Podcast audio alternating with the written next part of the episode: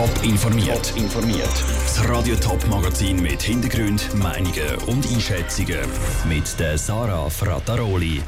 Warum die Zahl der 5G-Antennen im Kanton Thurgau plötzlich regelrecht explodiert und wie die Rettungsdienst Winterthur die Überlebenschancen im Notfall steigern das sind unsere zwei Themen im Top informiert. Neben dem Klimawandel hat das Jahr kaum ein Thema für so viel Gesprächsstoff gesorgt wie die Einführung vom 5G-Netz. Die einen freuen sich über schnelleres Internet, die anderen haben Angst vor den Strahlen. Im Kanton Thurgau hat sich die Zahl der 5G-Antennen allein im Dezember verdoppelt. Neu gibt es im Kanton 70 solche Antennen. Der Pascal Schläpfer hat nachgefragt, wie sich die Strahlenbelastung mit diesen vielen neuen 5G-Antennen verändert hat. Ende November hat es im ganzen Kanton Thurgau verteilt 28 5G-Antennen gehabt. Eine neue Liste vom Kanton zeigt, jetzt sind schon 70 solche Antennen. Das habe damit zu tun, dass all die Antennen aufgerüstet worden sind, sagt Martin Zeltner, Leiter der Abteilung Luftreinhaltung vom Kanton Thurgau. Angst vor einer grösseren Strahlenbelastung müssen die Anwohner aber nicht haben. Weil es ist ja so, dass die Regel dazu, NIS-Verordnung, also die Verordnung für nicht ionisierende Strahlung, ist technologieunabhängig. Entsprechend ändert sich nichts, egal ob es jetzt eine 2G, eine 5G oder eine 3G-Antenne ist. Der Grenzwert bleibt und ist genau gleich wie bei allen anderen Antennen, die bis jetzt bestrahlt haben. Dass die Strahlenbelastung stand jetzt gleich ist, bestätigt auch Rebecca Meyer vom Verein Schutz vor Strahlen.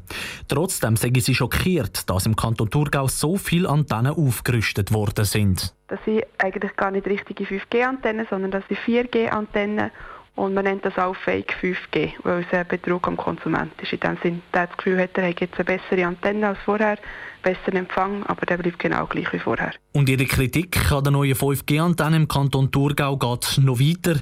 Das, weil die Anwohner nicht können sicher sein ob die Strahlenbelastung auch wirklich so bleibt. Es ist möglich, dass ohne dass es die Anwohner merken, Monteure auf eine Mast aufsteigen und dort die Antenne nachher auswechseln, dass es nachher doch schneller die Antenne auf Mal drauf hat. Es gibt sogar solche, die vom Gehäuse her genau gleich aussehen und innen drin nachher eine schnellere Antenne und eben auch viel stärker strahlende Antenne versteckt ist. Da widerspricht Martin Zeltner vom Kanton Thurgau. Die Strahlenbelastung werde definitiv nicht höher. Es ist tatsächlich so, dass die Strahlenbelastung respektive die Leistung, die da einwirken auf die Bevölkerung, die ist fix vorgegeben vom Bundesrat und die hat sich bis jetzt eigentlich noch nicht verändert. Entsprechend wird die Strahlenbelastung bis dato zumindest, bis der Grenzwert nicht erhöht wird, nicht höher werden. Will heißen, zuerst muss der Bundesrat höhere Strahlenbelastungen erlauben, sagt Martin Zeltner. Erst dann ändert sich etwas für die Bevölkerung. Der Pascal Schläpfer hat berichtet. Auf der Webseite vom Kanton Thurgau sind alle Standorte der 5G-Antennen aufgelistet. Ausstechen tut dort, dass es in der Stadt Kreuzlingen nur eine einzige Antenne gibt, das Frauenfeld dafür geht 14. Wenn jemand plötzlich nicht mehr ansprechbar ist oder nicht mehr schnauft, dann zählt jede Sekunde.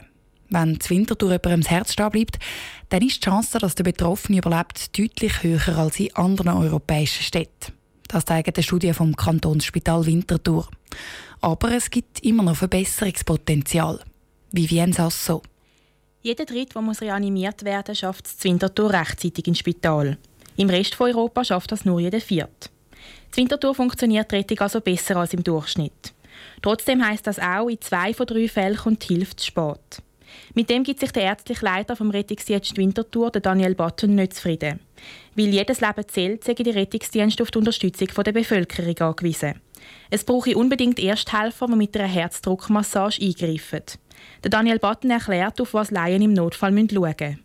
Wichtig ist, dass man konsequent ist und nicht lange überlegt, ist es jetzt tatsächlich ein Kreislaufstillstand oder nicht, kann ich da irgendetwas kaputt machen, wenn ich jetzt anfange, eine Herzmassage durchführe. Solange der Patient sich nicht wehrt gegen eine Herzmassage und da damit sichere Lebenszeichen zeigt, ist es immer richtig, wenn man anfängt mit diesen Massnahmen. Und ganz auf sich allein gestellt sind Ersthelfer zur Wintertour nicht. Wenn ein Laie nämlich am Notruf anläutet und der am Telefon merkt, dass eine Reanimation nötig ist, wird dem Ersthelfer geholfen, sagt der Rettungsdienstleiter. Dann machen wir eine sogenannte Telefonreanimation. Also die Einsatzzentrale hat einen Disponent, der die Laien über das Telefon anleiten, was sie machen müssen. Im konkreten Fall eben eine Herzdruckmassage, bis das der Rettungsdienst vor Ort ist. Über das Telefon wird der Ersthelfer also erklärt bekommen, wie er eine Herzdruckmassage machen muss. Kurz erklärt sind das 30 Drücke mit beiden übereinandergelegten Händen auf die Mitte vom Brustkorb und das im Halbsekundentakt. Nach diesen 30 Mal gilt es, zweimal die Nase zuzuheben und durchs Maul Luft hineinzublasen. Die Vivienne Sasso hat berichtet. Die Studie vom Kantonsspital Winterthur zeigt auch, dass es Patienten, die möglichst früh von Ersthelfern unterstützt werden, auch zwei Jahre nach der Reanimation deutlich besser geht. Und das sowohl physisch als auch psychisch. Top informiert, auch als Podcast. Mehr Informationen gibt es auf toponline.ch.